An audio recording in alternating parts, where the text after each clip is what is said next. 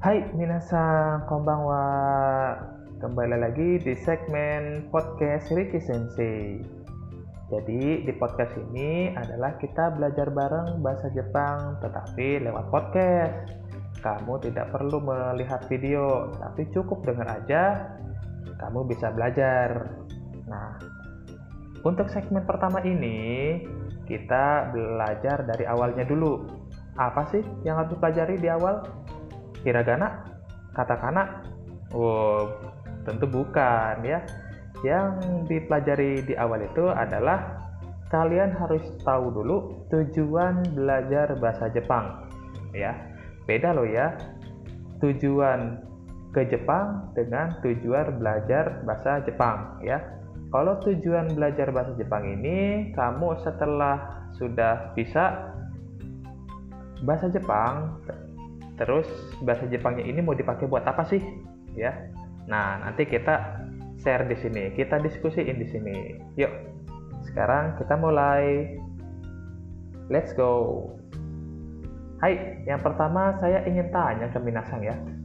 Setelah kalian pulang dari Jepang nih ya misalnya kalau ke Jepang nih ya. Setelah kalian pulang dari Jepang atau setelah lulus nokeng ya kalian akan menggunakan bahasa Jepangnya buat apa aja sih nah saya ada lima ya lima eh, list ya yang sudah saya buat di sini yang pertama ada tour guide ya yang kedua ada translator yang ketiga, ada penerjemah buku atau artikel. Yang keempat ada pengajar bahasa Jepang atau jadi sensei. Lima, tidak dipakai. Loh, kok ada sih yang pulang dari Jepang tapi nggak dipakai bahasa Jepangnya? Eh, ada yang seperti itu. Nanti kita bahas di bawah ya. Hai. Nah, dari lima itu, apakah kalian bisa menentukan? Ya, sudah menentukan jika belum, yuk kita sharing untuk memberi sedikit gambaran tentang kerjaan yang menggunakan bahasa Jepang. Oke, kita mulai. Yang pertama, yaitu tour guide. Nah, kelebihan jika kalian menjadi tour guide apa aja sih? Yang pertama, kalian bisa jalan-jalan ke mana pun dan digaji. Ya, wih, enak banget ya. Jalan-jalan ke mana aja tapi digaji, itu tour guide ya. Yang kedua, mempunyai banyak teman atau link orang Jepang. Ya, ini sudah pasti ya, punya link orang Jepang karena customer kalian pasti lebih banyak orang Jepang, ya. Yang ketiga adalah bisa menambah wawasan terhadap kota yang dijadikan tujuan.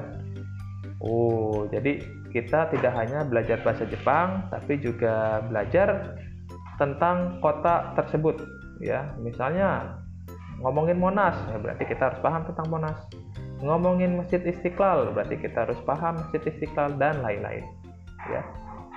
Nah, untuk JLPT yang diminimalkan, yang disarankan adalah minimal N3, ya. Nah, jadi sekiranya N3 itu sudah cukup untuk e, bisa jadi bahan dasar kalian untuk menjadi tour guide seperti ini, ya. Oke, jadi bagi kalian yang suka jalan-jalan ini cocok banget ya. Tapi dari kelebihan itu pasti harus melewati rintangan yang panjang terlebih dahulu minasang ya. Ketika zaman kuliah saya sering menggait orang Jepang keliling Jakarta seperti Monas, Masjid Istiqlal, Gereja Katedral, Pasar Baru, Kota Tua, dan lain-lain kalian di sini dituntut harus memiliki wawasan tentang kota yang menjadi tujuan ya karena kalian harus memberikan informasi terhadap tempat itu secara detail apalagi jika yang eh, klien minasang itu orang yang teliti maksudnya orang yang sedang meneliti tempat atau sikap dari daerah tersebut ya sikap orang dari daerah tersebut nah Sepengalaman saya, tidak perlu menggunakan pola yang sulit. Yang penting infonya tersampaikan, ya. Namun kendalanya kalian harus memahami kotoba yang jarang kalian ucapkan. Contohnya menenun, menjahit, pengemis, gajlukan atau istilah-istilah dalam daerah tersebut, ya. Waktu itu saya menggait teman saya ke Masjid Istiqlal. Nah, dia itu memang orangnya sangat ingin tahu banget, ya. Contohnya, apa itu imam, apa itu rokaat, apa itu azan, apa itu ikomah, dan lain-lain.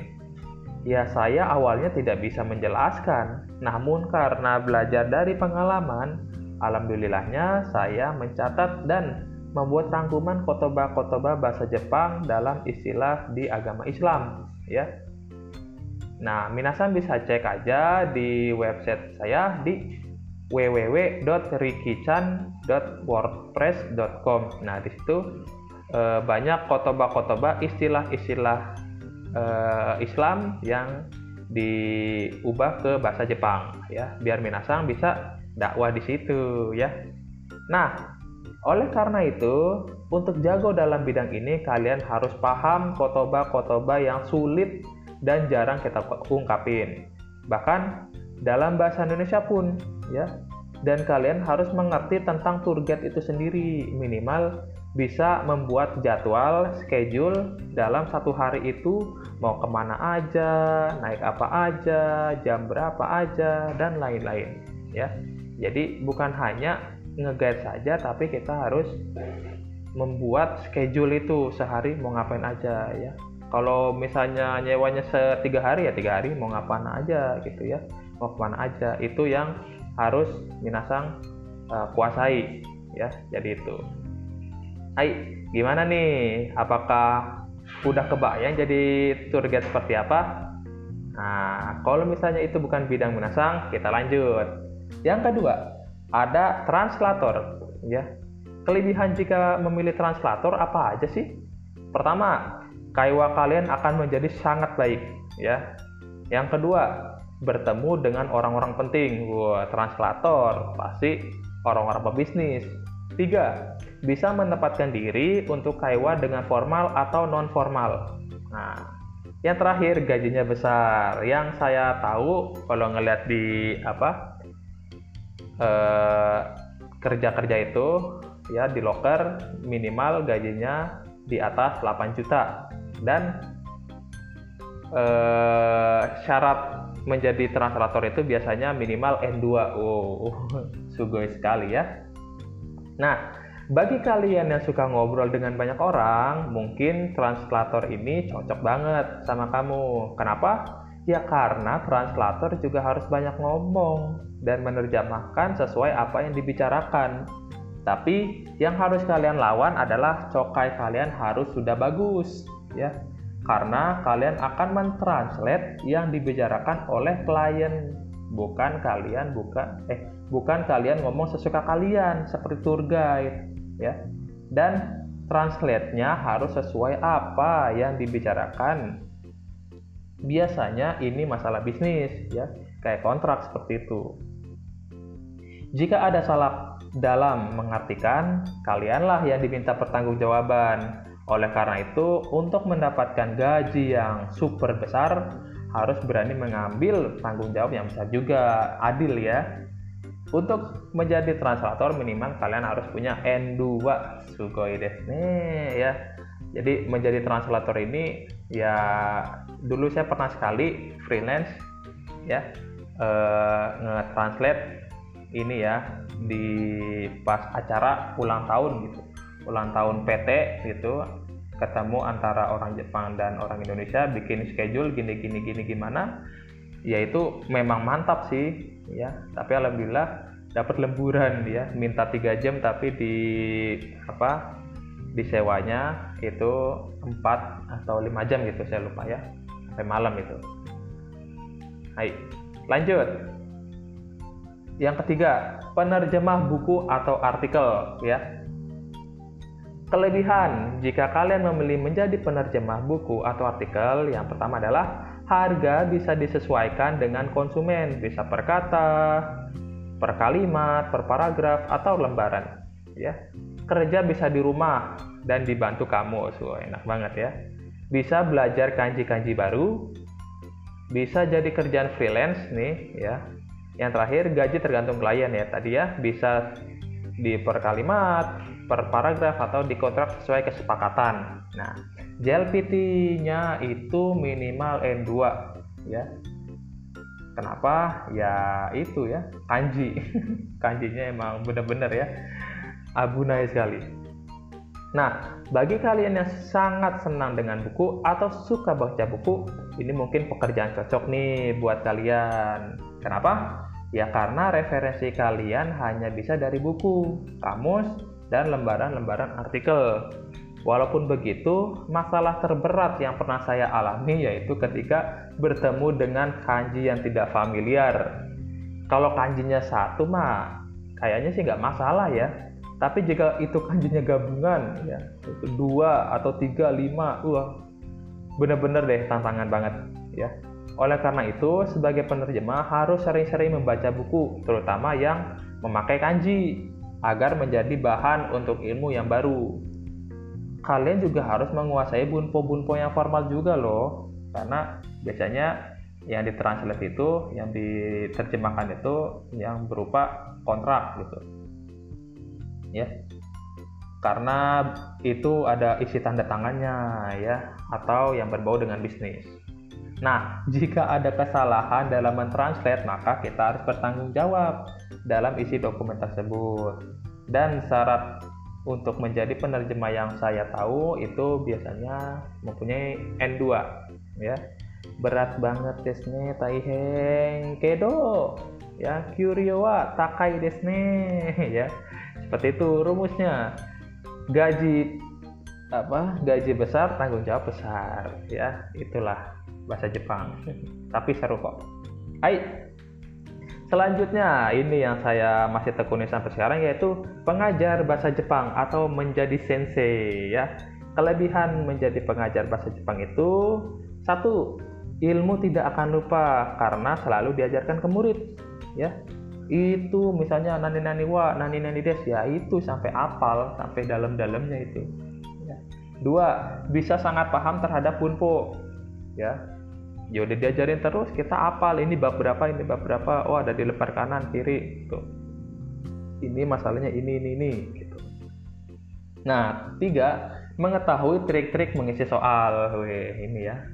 Jadi sensei itu udah paham cara-cara nge jawab soal tuh kayak gimana tuh ya. Dan menjadi ilmu yang bermanfaat bagi murid. Dan alhamdulillah gajinya setara UMR insya Allah ya ini apa minimal N3 ya untuk syarat pengajar itu ya. Nah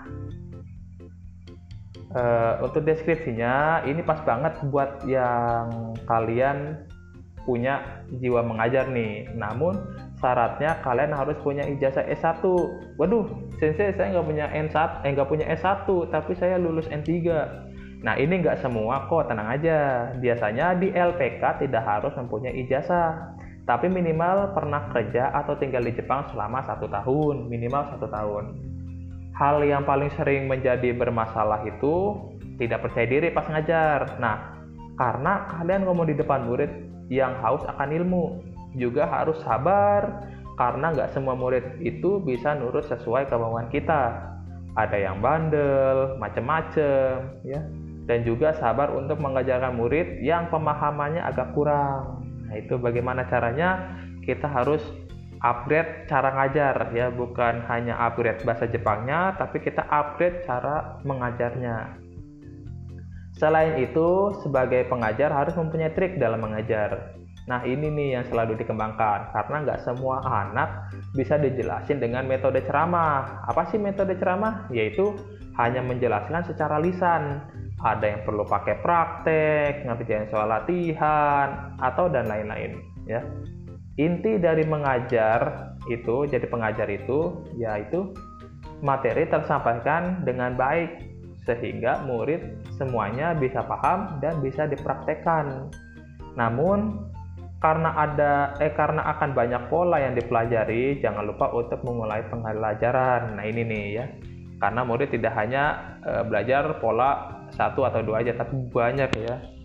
Nah, jadi harus sering diulang, harus sering difokusu biar selalu ingat dan bisa dipakai gitu, dipraktekkan. Nah, ini nih yang menjadi tanya-tanya nih. tidak dipakai bahasa Jepangnya. Waduh, gimana sensei? Kan udah lama belajar tapi bahasa Jepangnya kok nggak dipakai? Ya ini ada ya, nggak nggak sedikit orang tapi ada juga yang banyak bahasa Jepangnya nggak dipakai walaupun mereka sudah pernah ke Jepang lama gitu ya. Nah, untuk yang terakhir ini kalian ada yang tidak memakai bahasa Jepang kalian sebagai modal kalian kerja di Indonesia nantinya. Kebanyakan dari kalian ada yang ingin satu kerjanya di PT ya. Jadi tapi bukan bagian ini ya eh, translate atau apa pun ya. Lalu buka usaha ya itu dua jawaban itu yang sering saya dengar dari murid saya jika dia tidak memakai bahasa Jepangnya nah tapi apakah kalian tidak harus belajar bahasa Jepang dengan rajin sehingga tidak mempunyai nokeng sama sekali itu sangat salah karena ini buat yang ke Jepang ya. Di Jepang kalian dituntut untuk menggunakan bahasa Jepang. Jika tidak bisa, kalian akan kesusahan di sana. Jangan mengandalkan teman kalian, karena orang mempunyai kesibukan masing-masing.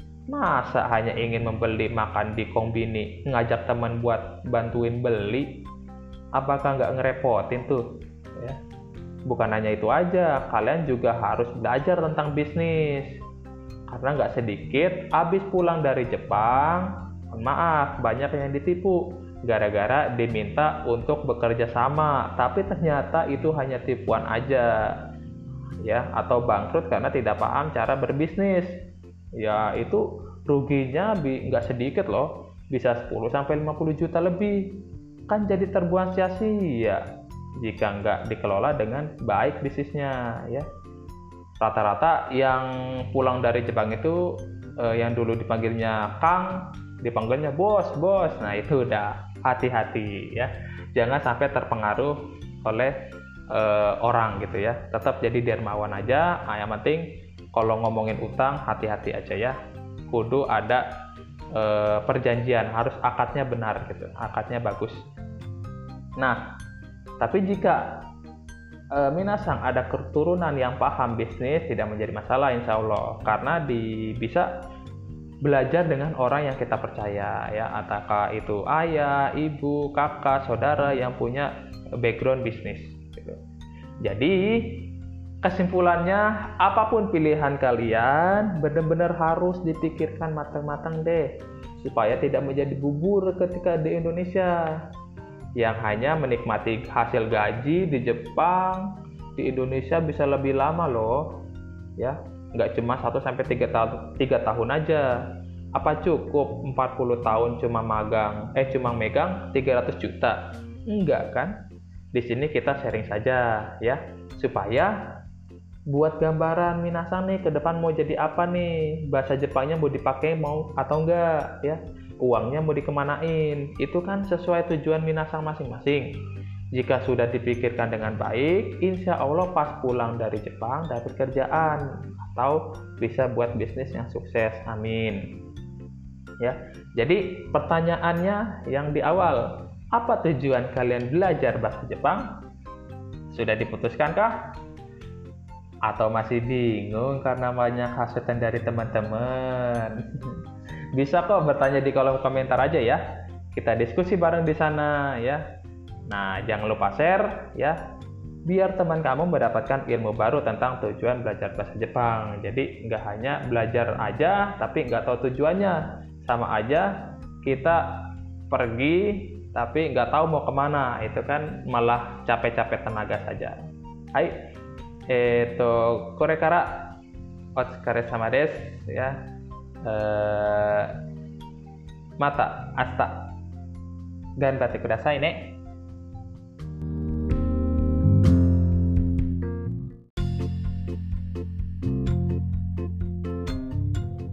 Hai minasang, konbanwa. Kembali lagi di segmen podcast Ricky Sensei.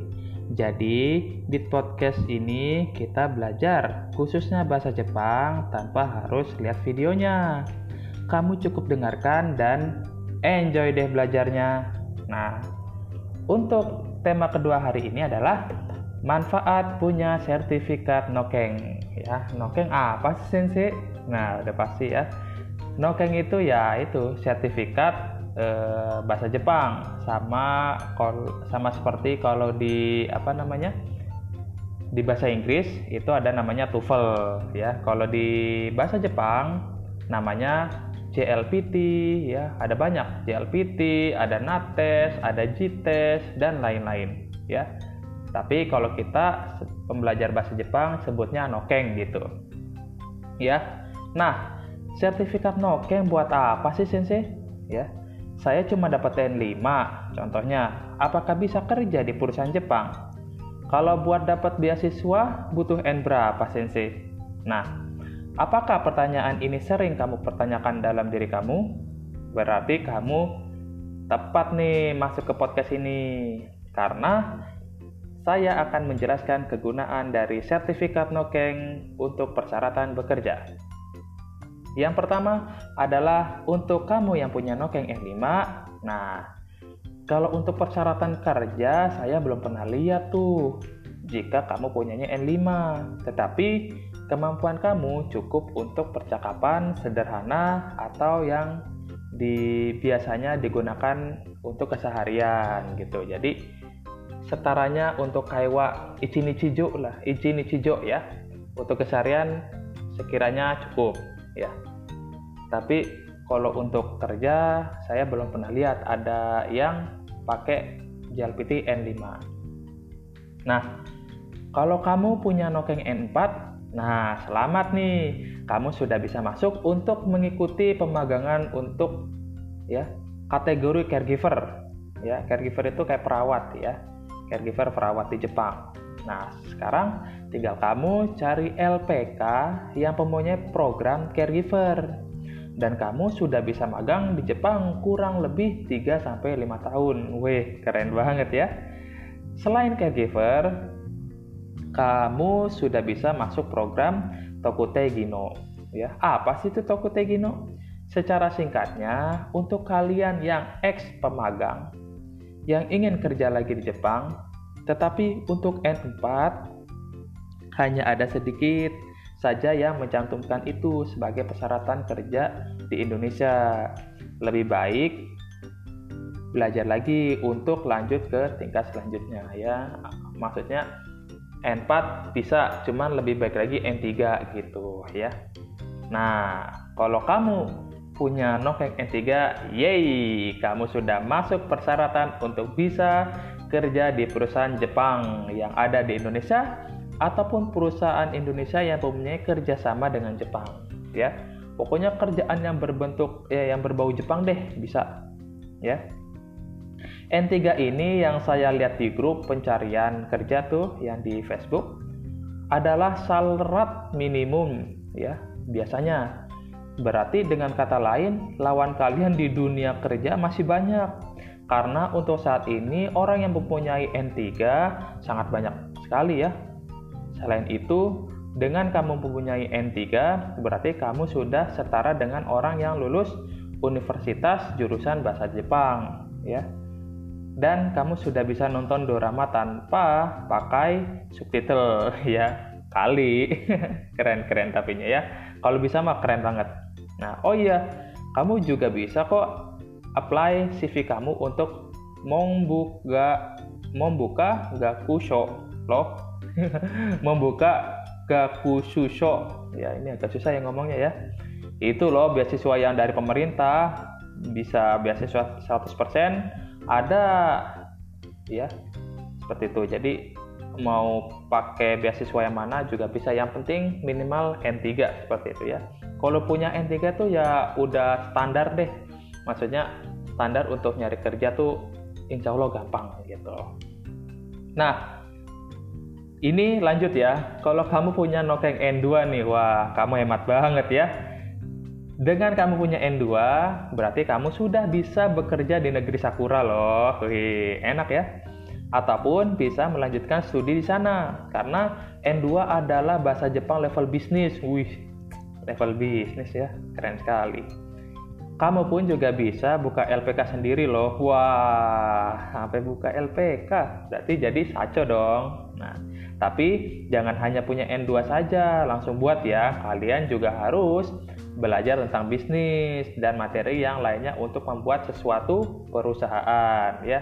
Intinya punya N2 dan punya e, jiwa bisnis atau punya ilmu tentang bisnis ya monggo buatlah les atau LPK yang berbau bahasa Jepang gitu.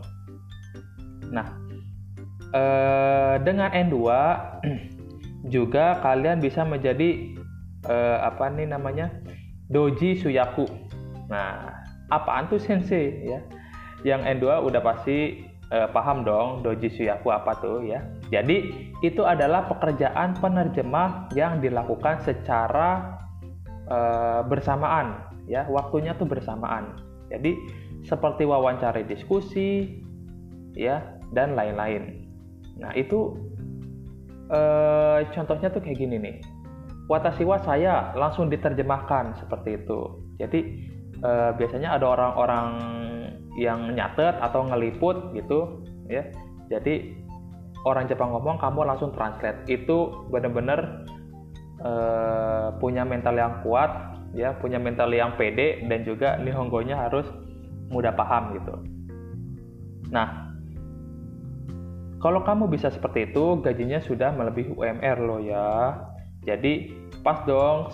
N2 susah didapat tapi gajinya lebih dari UMR ya itu gajinya mantap banget deh. Ya kalau kalian punya N2 nah untuk kamu yang punya N1 ya wes kamu hebat udah saya nggak bisa ngomong apa-apa lagi deh udah kamu mau cari kerja apa mau jadi apa itu udah apa ya udah tingkat teratas ya tinggal kamu eh, taruh CV aja orang-orang mungkin udah pada nyari kamu ya. Yang penting jangan punya hanya nokeng saja, tapi punya ilmu ya. Ilmunya apa sih? Ya ilmu misalnya tentang bisnis atau tentang apa manajemen atau tentang apa namanya uh, tim gitu ya. Membuat tim itu juga uh, perlu dipelajari ya minasa ya. Hai, Uh, jadi Minasang mau sampai N berapa nih kira-kira nih ya? Mau sampai N3 aja Sensei? Oh monggo. Mau sampai N1? Oke, saya bakal dukung banget nih ya. Jadi untuk Minasang tetap berusaha untuk ikut JLPT atau NATES dan sebagainya boleh yang mana pun bisa untuk selanjutnya saya akan menjelaskan apa itu JLPT apa itu apa, Nates, Cites ya yang ada di Indonesia ya.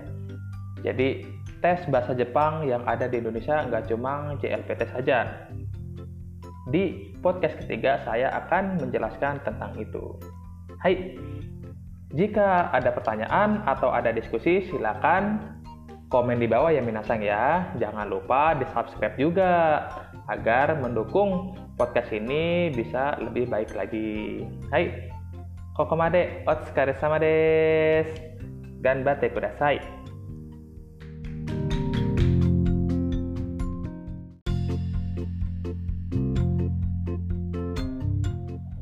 Hai minasan, konbanwa. Kembali lagi di segmen podcast Riki Sensei. Jadi, di podcast ini kita belajar khususnya bahasa Jepang, tanpa harus lihat videonya. Kamu cukup dengarkan dan enjoy deh belajarnya. Nah, untuk tema hari ini adalah perbedaan dari JLPT, JTEST, NATES, dan JFT Basic. Kemarin kita sudah belajar ya, apa manfaat jika punya sertifikat Nokeng, yaitu ini yang ada di Indonesia ya, ada JLPT, JTEST, NATES, dan JFT Basic. Kalau pembelajar biasanya sebutnya Nokeng, ya. Hai, sekarang kita bahas satu persatu, dimulai dari JLPT. Nah, JLPT apa sih itu? Nah, kalau dalam bahasa Inggrisnya Japanese Language Proficiency Test ya atau disebut dengan JLPT atau bahasa Jepangnya uh, Nihongo Noryoku Shikei seperti itu ya. Jadi eh, JLPT ini yang paling terkenal di kalangan pembelajar bahasa Jepang. Karena yang sudah dikenal soalnya sulit-sulit dan juga uh, dilaksanakan hanya dua kali dalam setahun. Waduh, sangat sedikit sekali ya. Dan itu emang paling efektif sih, maksudnya efektif gimana untuk kita belajar ya menggapai N5, N4, N3 itu bisa belajar selama enam bulan dulu ya. Nanti beda sama yang lainnya. Oke, kalau dari JLPT ini apa namanya sudah banyak diikuti loh ya. Biasanya dalam webnya ini saya baca sebanyak 7000 peserta dari seluruh dunia. Waduh. Jadi soalnya sama tuh seluruh dunia ya. Yang ikut 7000 ya. Yang dilaksanakan serentak di 15 negara di berbagai benua. Wow. Dan pada tahun 2019 telah diikuti oleh dari berapa nih? 1.268.511 orang dari 87 negara. Masya Allah banyak banget ya. Hai, emang JLPT ini dilaksanakan sedikit ya maksudnya cuma dua kali namun sekali ikut itu langsung banyak ya. Masya Allah. Nah terus harganya berapa sih Sensei? nah ini ya untuk harga bervariasi ya, dimulai dari N5 sampai N1. Untuk N5-nya itu 120.000, N4 130.000, N3 170.000, N2 190.000 dan N1-nya 220.000. Nah, itu bervariasi. Dan ini belum termasuk eh, harga ini ya, apa namanya tuh? Admin ya, belum termasuk admin ya. Tergantung minasnya dari m banking atau dari bank gitu ya. Hai itu untuk JLPT nah selanjutnya JTEST nah JTEST ini ya. JTEST apa sih? Nah kalau itu sama kayak JLPT cuman perbedaannya hanyalah dalam segi level ya. Kalau di JTEST itu levelnya itu ada A sampai C D sampai E, F sampai G. Nah, itu ya. Jadi eh, untuk A dan sampai C itu diperuntukkan bagi peserta yang sudah belajar bahasa Jepang pada level lanjutan hingga atas, ya. Kalau di JLPT kita bisa sebutnya N1 sampai N2, ya. A sampai C itu bisa dapat N1 setara dengan N1 atau N2 gitu. Nah, kalau tingkat D dan E diperuntukkan bagi peserta yang belajar bahasa Jepang pada level menengah.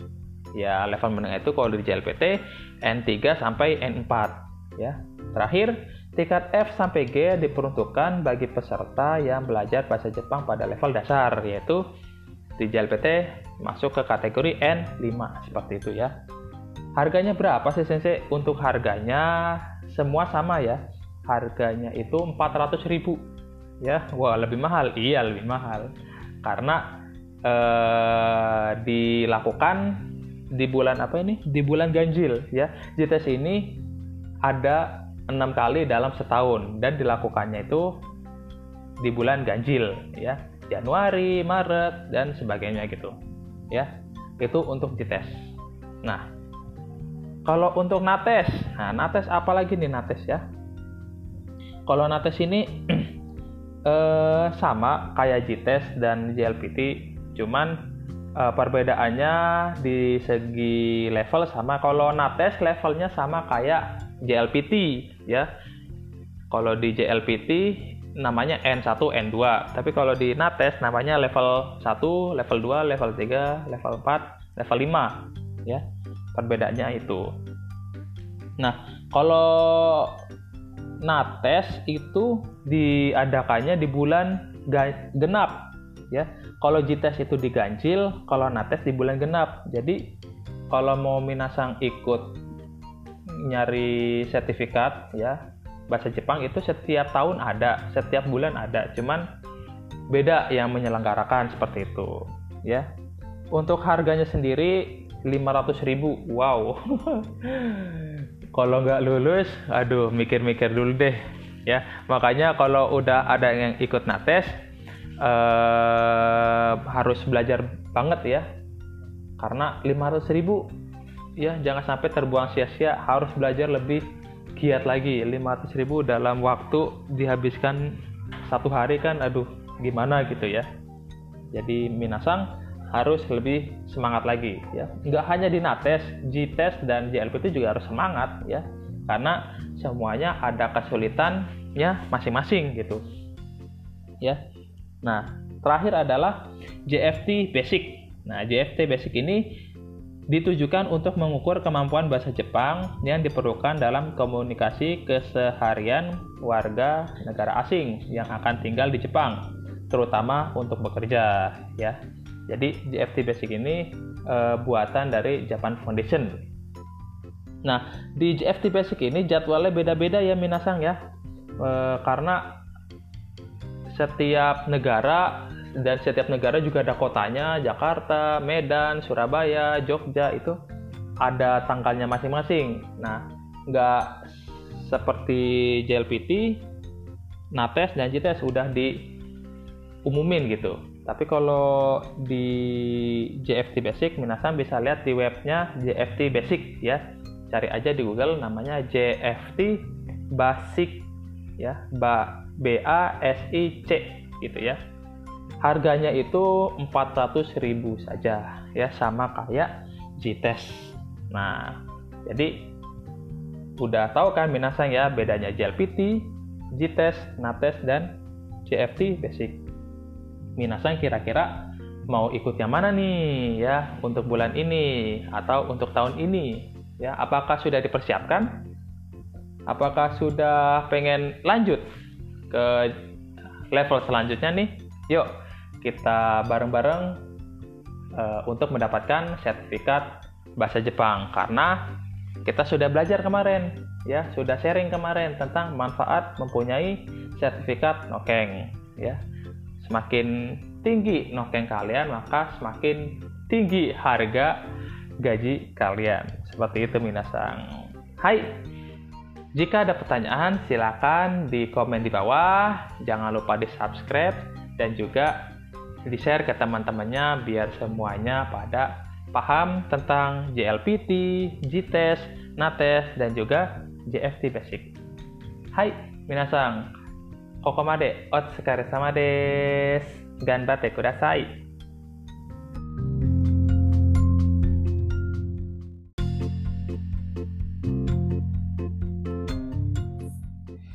Hai minasang, konbanwa. Kembali lagi di segmen podcast Ricky Sensei.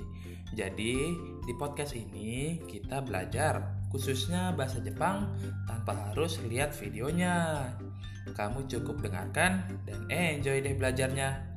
Nah, untuk tema hari ini adalah 5 tips belajar sebentar tapi hasilnya besar. Wih, enak banget ya. Belajar sebentar tapi hasilnya besar. Gimana tuh? Mari kita saksikan bareng-bareng ya, Minasang. Hai, Minasang, ano kira-kira belajar kamu udah benar belum ya? Sudah belajar terus, tapi tidak bisa paham apa yang sudah dipelajari. Emang belajar perlu ya ada persiapan? Nah, kalau kamu bertanya-tanya tentang hal itu, berarti kamu beruntung nih masuk ke podcast ini ya. Sekarang saya akan share pengalaman saya dalam belajar. Saya ada 5 tips agar belajar kamu lebih cepat paham. Oke. Yang pertama, belajar pagi. Nah, belajar pagi nih minasang ya. Dari Ismail bin Abi Uwais rahimahumullah berkata, ah, ini agak sedikit ada sumbernya ya. Bila engkau ingin menghafal, maka tidurlah. Lalu bangun di waktu sahur dan lihat atau bacalah apa yang engkau ingin hafalkan. Niscaya engkau tidak akan melupakannya lagi, insya Allah. Itu adalah salah satu kutipan dari seseorang yang selalu saya ingat ya, bahwasanya belajar di waktu pagi itu suasananya masih dalam keadaan sunyi, ya kan? dan otak masih fresh untuk menerima informasi yang baru. Terus, kalau yang belajar dari pagi sampai siang gimana sensei? Atau sampai malam? Berarti nggak bisa paham dong. Bukan gitu Minasang ya. Maksudnya belajar di sini adalah lebih ke menghafal sesuatu ya, menghafal ya, kayak menghafal kotoba atau menghafal rumus-rumus ya, intinya menghafal ya. Kayak hafal Al-Qur'an juga bisa ya. Bukan belajar keseluruhan ya. Kalau untuk belajar keseluruhan kapan pun bisa. Untuk waktu menghafal pun juga bisa kapan aja, tapi lebih baik dilakukan di pagi hari ya. Nanti minasan coba deh habis subuh atau sebelum subuh coba menghafal eh, kotoba beberapa atau seperti fukusu mengulang pelajaran. Nah itu bisa lebih cepat ya. Yang kedua adalah jauhkan hal-hal yang bisa membuatmu tidak fokus. Nah pasti kamu ngerasa kan pas lagi belajar itu waktu nggak fokusnya lebih banyak daripada waktu belajar. Ayo siapa nih? Ya. Contohnya belajarnya 10 menit tapi main gamenya 50 menit. Ada yang merasa kayak gitu? Hah, tenang aja binasang. Dulu saya juga pernah kok ngerasain itu ya. Jadi belajarnya nggak masuk ya ke kepala tuh. Waktu malah terbuang begitu aja tanpa dapat apa-apa. Nah apa aja sih hal-hal itu yang mengganggu kita? Yang pertama itu adalah pasti smartphone ya. Ini saya khususkan untuk kamu yang sedang belajar mandiri, bukan saat belajar online oh ya. Ya, belajar mandiri itu berarti belajar pas e, malam gitu, bukan pas lagi belajar formal ya. Nah, jadi smartphone itu terkadang ada fungsinya, namun jika digunakan berlebihan, maka akan menjadi gangguan untuk kita. Belajar pakai HP gimana? Ya boleh saja, asalkan jangan sampai terganggu dengan membuka media sosial, ya, Instagram, YouTube, WhatsApp dan lainnya, ya. Atau kalau bisa matikan dulu semua notif ya, baru kita bisa fokus belajar, ya seperti itu. Atau matikan paket data. Nah, jadi sebelumnya eh, kita download dulu materinya ya yang kedua adalah carilah tempat yang tenang atau sunyi. Nah, ini harus banget ya Minasang ya, karena dengan keadaan tenang kita bisa fokus belajar. Nggak mungkin dong bisa fokus jika kita belajar kalau di sebelah kita itu ada orang yang lagi nonton TV pakai suaranya keras lagi. Atau belajar ketika ada orang yang ngobrolnya berisik begitu, ya. Kayak lagi ngobrol rame-rame gini tapi kita belajar ya kan. Pasti nggak fokus tuh. Nah tempat yang cocok biasanya tuh di kamar sendiri atau di teras pas lagi sepi itu ya. Atau di tempat terbuka juga bisa biar nggak cepat bosen ya. Yang bisa ngeliat pohon-pohon itu lebih fresh ya di kepala kita tuh ya Hai, itu lanjut. Yang ketiga adalah bisa pakai teknik Pomodoro. Wah, teknik apa tuh Sensei? Pomodoro. Nah, bagi minasang yang belum tahu teknik Pomodoro, jadi teknik ini itu eh te jadi teknik ini seperti memberikan waktu-waktu saat belajar. Contoh, yang paling umum itu adalah belajar 50 menit lalu istirahatnya 10 menit, ya. Sebenarnya sih ini tergantung dari kitanya saja ya. Mau nentuin berapanya yang penting konsisten dan waktu belajar lebih banyak daripada waktu istirahat. Bisa dengan 25 menit belajar 5 menit istirahat atau 40 menit belajar 10 menitnya istirahat Nah, ada juga nih yang pengen yang langsung ultimate ya raja terakhir. Belajarnya 90 menit ya 20 menitnya istirahat. Nah, kalau itu saya pun nggak sanggup ya, masih awam. Awalnya susah pasti ya untuk memakai metode ini. Namun, jika sudah terbiasa, insya Allah jadi mampu. Bahkan, waktunya bisa di-upgrade terus karena kita konsisten terhadap jam belajar kita ya. Ya oke, makanya mulai dari sekarang kita belajar pakai teknik Pomodoro ya. Jika yang bisa. Oke. Nah, minasang untuk podcast hari ini saya jadikan dua part ya karena terlalu panjang. Jadi eh, silakan dengarkan part keduanya karena eh, ada info yang lebih lagi dan tambahan dari info ini yaitu apa aja silakan didengar di podcast selanjutnya. Hai, Koremade, Ijo des, Ratsikara Samades, semoga bisa paham.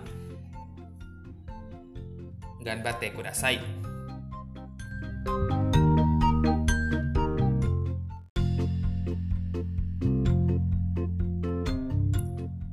Hai minasang konbanwa, kembali lagi di segmen podcast Ricky Sensei. Jadi, di podcast ini kita belajar khususnya bahasa Jepang tanpa harus lihat videonya. Kamu cukup dengarkan dan enjoy deh belajarnya. Nah, untuk tema hari ini eh, melanjut dari tema kemarin adalah 5 tips belajar sebentar tapi hasilnya besar. Ayo, kemarin kita sudah belajar apa ya? Tipsnya apa saja ya? Yuk kita ulang kembali. Yang pertama ada belajar pagi. Nah, belajar pagi itu maksudnya menghafal ya. Yang kedua adalah jauhkan hal-hal yang bisa membuatmu tidak fokus. Ya, jauhkan hal-hal yang bisa membuatmu tidak fokus. Ya, ada apa aja itu? Smartphone dan carilah tempat yang tenang atau sunyi. Nah, yang terakhir adalah bisa pakai teknik Pomodoro yang belajarnya lebih banyak daripada istirahat, ya. Nah, sekarang kita lanjut nih ke tips nomor 4 yaitu adalah belajar bareng. Nah, ini bisa jadi solusi belajar yang bagus banget nih, ya. Yaitu belajar bareng. Kok bisa ya? Ya karena kita bisa saling bertukar pikiran saat belajar. Contohnya, kalau kita nggak paham suatu pelajaran, nanti ada teman kita yang bisa bantu, ataupun sebaliknya.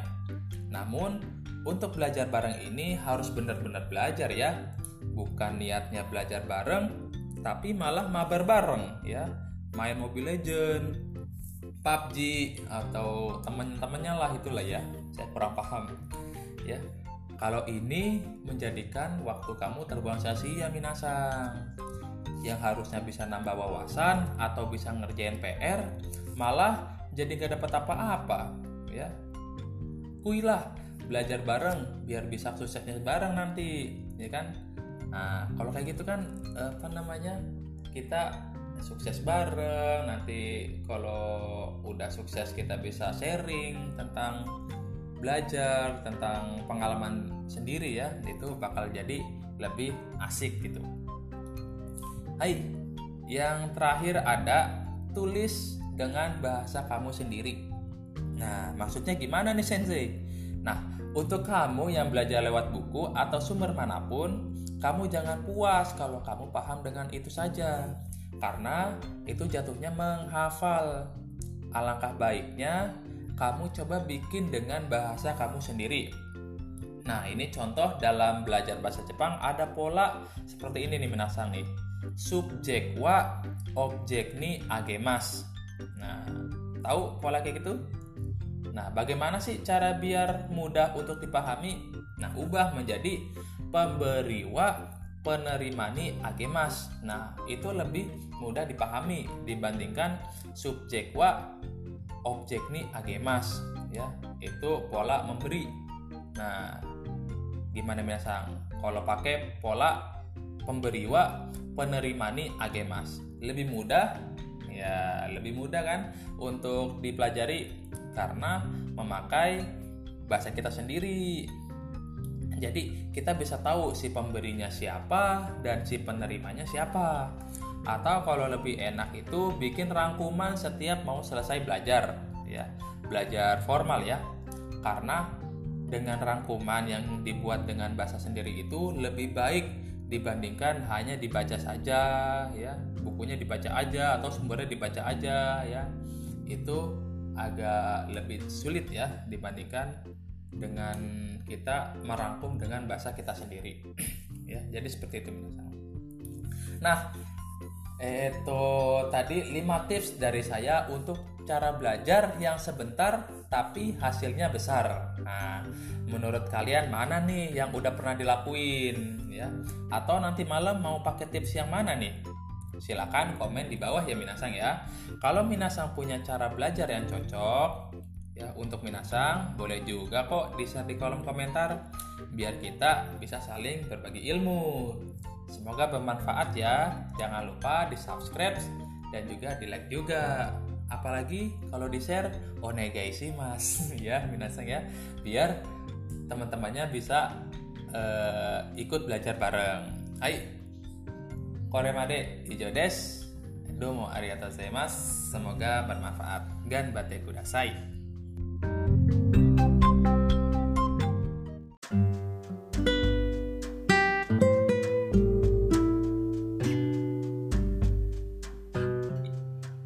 Minasan konbanwa. Riki sensei desu. Mimi kara oboeru Minna no Nihongo. Dai 34 ka. Kotoba. Migakimasu. Menggosok. Gigi. Kumitatemas. Merakit. Orimas. Melipat. Mematahkan. Kigasukimas. Menyadari. Wasure mononi kigasukimas menyadari barang yang tertinggal. Sukemas, membubuhi. Soyu o sukemas, membubuhi kecap asin Jepang. Mitsukarimas, ditemukan. Kagiga mitsukarimas, kunci ditemukan. Nekutayoshimas, memakai dasi. Shitsumongsimas, bertanya. Hosoi, tipis. Futoi, tebal. Bong odori, tari-tarian pada festival Bong, Spot Sukurabu, klub olahraga, Kagu, perabot rumah tangga, Ki, tombol jari, Sito Beruto, sabuk pengaman, Setsumeisho, buku petunjuk, Zu, gambar, Seng, garis, Yajirushi, tanda panah, Kuro, hitam, Siro, putih, aka, merah, ao, biru, kong, biru tua, kiro, kuning, cairo, coklat, soyu, kecap asin Jepang, sosu, saus, ka, atau, yube, tadi malam, saki, tadi, sado, upacara minum teh, ocao tatemas, membuat teh Jepang. Sakini, terlebih dahulu, duluan. Nosemas, menaruh. Koredei deska, ini sudah benar kan? Nigai, pahit. Oyako donburi, nasi yang di atasnya daging ayam dan telur. Zairio, bahan. Bung, bagian. Toriniku, daging ayam. Guramu, gram. Kok, kata batu bilangan untuk benda kecil. Tamanegi, bawang bombay. Yongbung no ichi, seperempat. Choumirio, bumbu masak. Nabe, panci. Hi, api. Hini, kakek mas, meletakkan di atas api. Nimas, merebus. Niemas, menjadi masak. Donburi, mangkok besar. Ganbate kudasai. Riki sensei desta.